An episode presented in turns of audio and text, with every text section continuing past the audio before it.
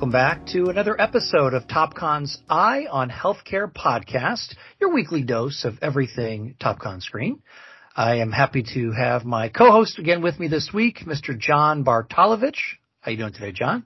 I'm doing great, Corey, avoiding the snow and cold weather. Uh, totally understand. Uh, I'm doing the same. And I am again your host, Corey Chapman. We are from TopCon Screen. Uh, John is our Health Economics and Reimbursement Manager, and I am the U.S. Director of Sales. Now, before we get into this week's topic, which is stages and treatments of diabetic retinopathy, we have we did a poll last week after uh, the release of our social determinants of health podcast. And John, we had some excellent, excellent information, excellent results on that. So let me zip through this and real quickly, you put this together, put this out on social media and it had a good response.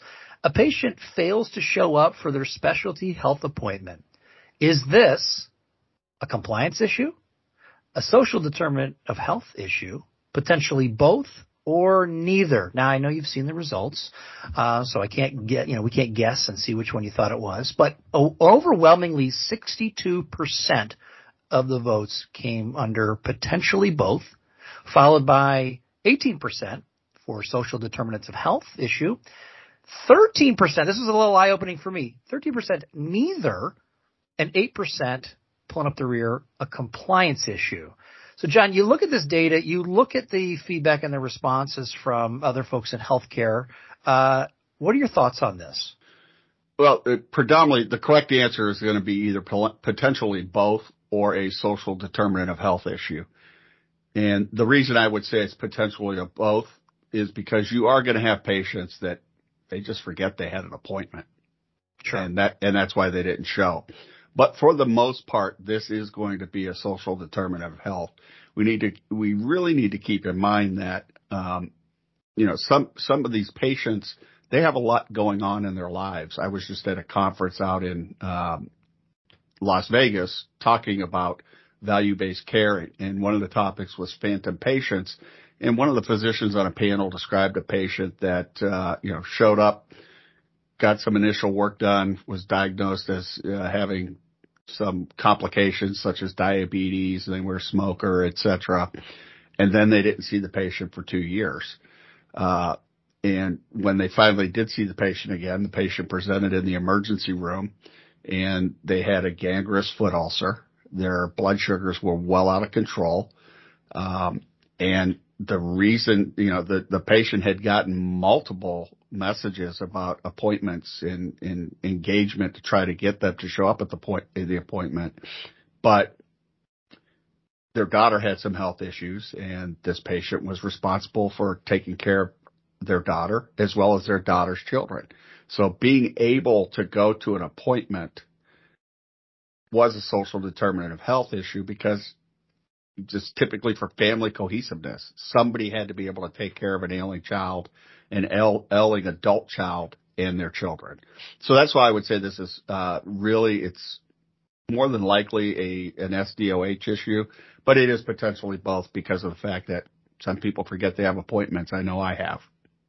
So no wrong answers, but but but definitely leading that route, and that's great. We'll put up another poll this week uh, after we were after this show has been released around again stages and treatments of diabetic retinopathy. So before uh, I let you loose on a, a, lot of numbers that are going to come out here and a lot of important information around uh, this particular topic, let's start with just a generalized baseline of uh, diabetics in the U.S. So according to the ADA's website, there are 34.2 million diabetics living in the U.S.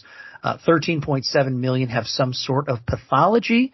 3.4 million have sight-threatening pathology. And as we've talked about on previous episodes, around 50% or more are not getting their eye annual eye exam done. So that's that's huge numbers to, to talk about.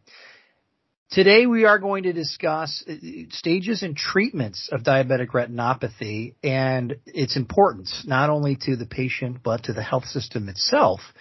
Let's start off, John, and what we uh, are we preach all the time is getting that annual eye exam. Why is that important? Why is it something that just cannot be neglected? Um, and then we'll obviously get into the different uh, treatments. Absolutely. The the interesting thing about diabetics and, and patients that suffer from diabetes, it is not a matter of if they are going to get diabetic retinopathy. It is a matter of when. So that's why it's extremely important for patients to go ahead and, and get this exam done annually.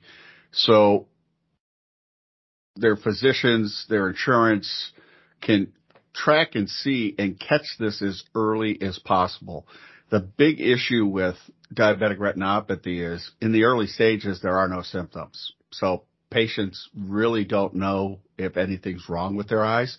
And since they're not having any vision issues, they're saying, Hey, why do I have to go get this exam done? Why is this important to me? So I, we need to really start helping physicians educate their diabetics as to why this is an important exam that needs to be done annually. Totally understand and totally agree with you. Okay, so walk us through that patient population. We talked about around 50% that are not keeping up with getting an eye exam at least yearly. Um, take us down the road on what could happen, what could develop. The floor is yours. Sure, I appreciate that.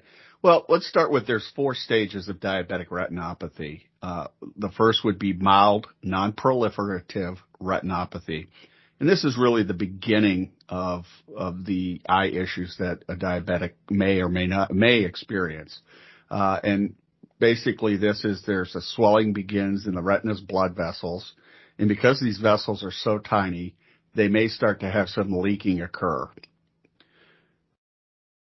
Typically at this stage, probably not going to be noticeable to the patient, not going to know that there's anything really happening. Um, but it is important to be caught so that it doesn't move on to the next stage or the stages that follow. The next stage would be moderate non-proliferative retinopathy. And this is where the blood vessels, which are pretty much nourishing the retina, become blocked. And it's not one, it's multiple blood vessels and swelling and leaking is, is beginning to occur.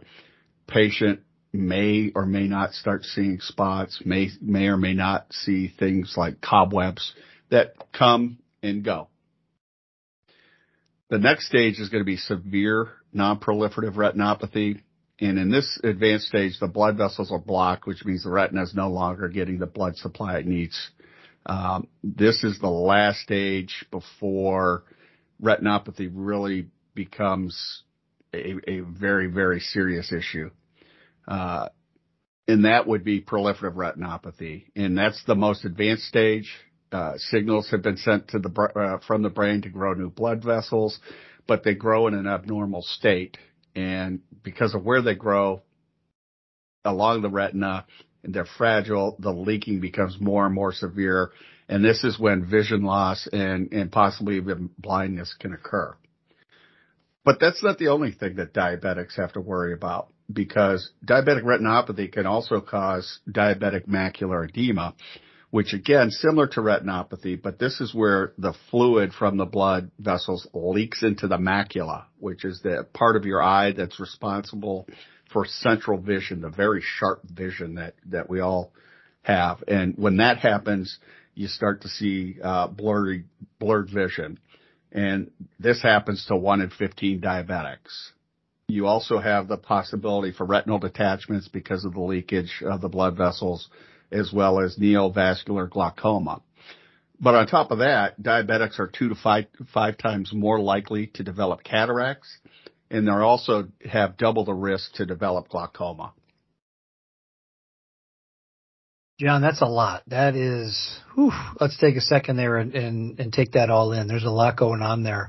Just a quick question. You know, there's so many possibilities of pathology for a patient living with diabetes. We talked on previous episodes around social determinants of health and, and education and things of that nature. Um, what level in your experiences, has the education helped or hurt or been glossed over, so to speak, on this? Because it sounds like, you know, when we talk about it, you know, there's the, obviously there's a chance of blindness and, and all these different things happening. Um, are you seeing out there when, when you're having conversations with offices and health systems and FQHCs that uh, they're able to go into this depth of, of knowledge? Absolutely. Um, the, the, the practitioners all know the importance of this exam and the long-term effects that it could have.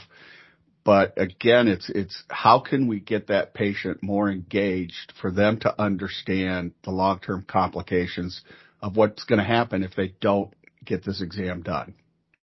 Yeah. So now we talk about, okay, I've got retinopathy. What are my treatment options? And again, getting back to why the family practitioner, the ophthalmologist, the endocrinologist, and quite frankly, the, the patient's insurance want to get this caught early. And that's because diabetics and diabetic retinopathy are going to be high cost, high utilization, um, occurrences for the patient, the practitioner, and the plan.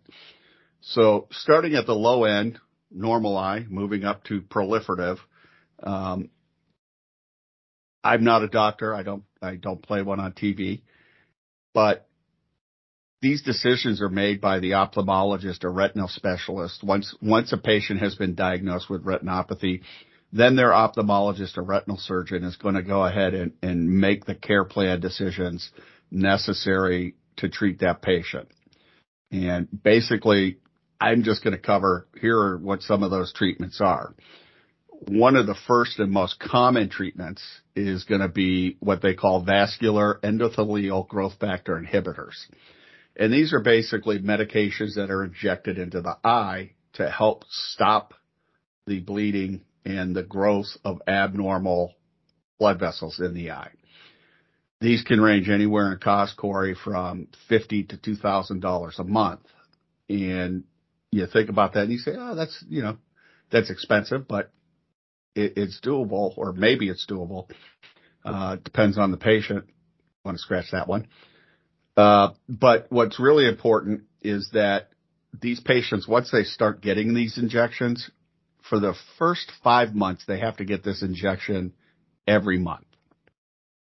Then they can go to every other month for the next two injections. And then more than likely, they're back to every month for injections for a while. So this can lead to a, an annual cost to the patient and the plan of up to 24,000 or more dollars per year. The next stage in treatment would be uh, laser treatments, and you can do this in, in conjunction with the um, the anti VEGF therapies or you can do a SOL. And there's two different types. There's photocoagulation, uh, and this is a very specific laser treatment. It is only going to be used on one or two sites in the eye. Um, and it's typically done in a single session in the ophthalmologist's office. Uh, if you've had blurred vision from macular edema surgery, the treatment might not return your vision to normal, but you know, it, it's likely to reduce the chances of macular edema worsening. So this is going to be right there in that macula-centric area that we talked about earlier with diabetic macular edema. The other one is going to be panretinal photocoagulation, and this is more of a scatter laser treatment. And during this procedure, the ophthalmologist is going to be hitting hundreds of spots uh, to stop abnormal blood vessels from growing, and it's really going to cause them to shrink and to scar. And treatments for uh, that can be, you know, anywhere from thirteen hundred to eighteen hundred dollars per laser treatment and especially with the panretinal treatment, patient may require two or more treatments. The next treatment uh, could be a photodynamic therapy in conjunction with vert, uh, verteporfin for injection. And basically what verteporfin is, is they would inject that into the patient's bloodstream.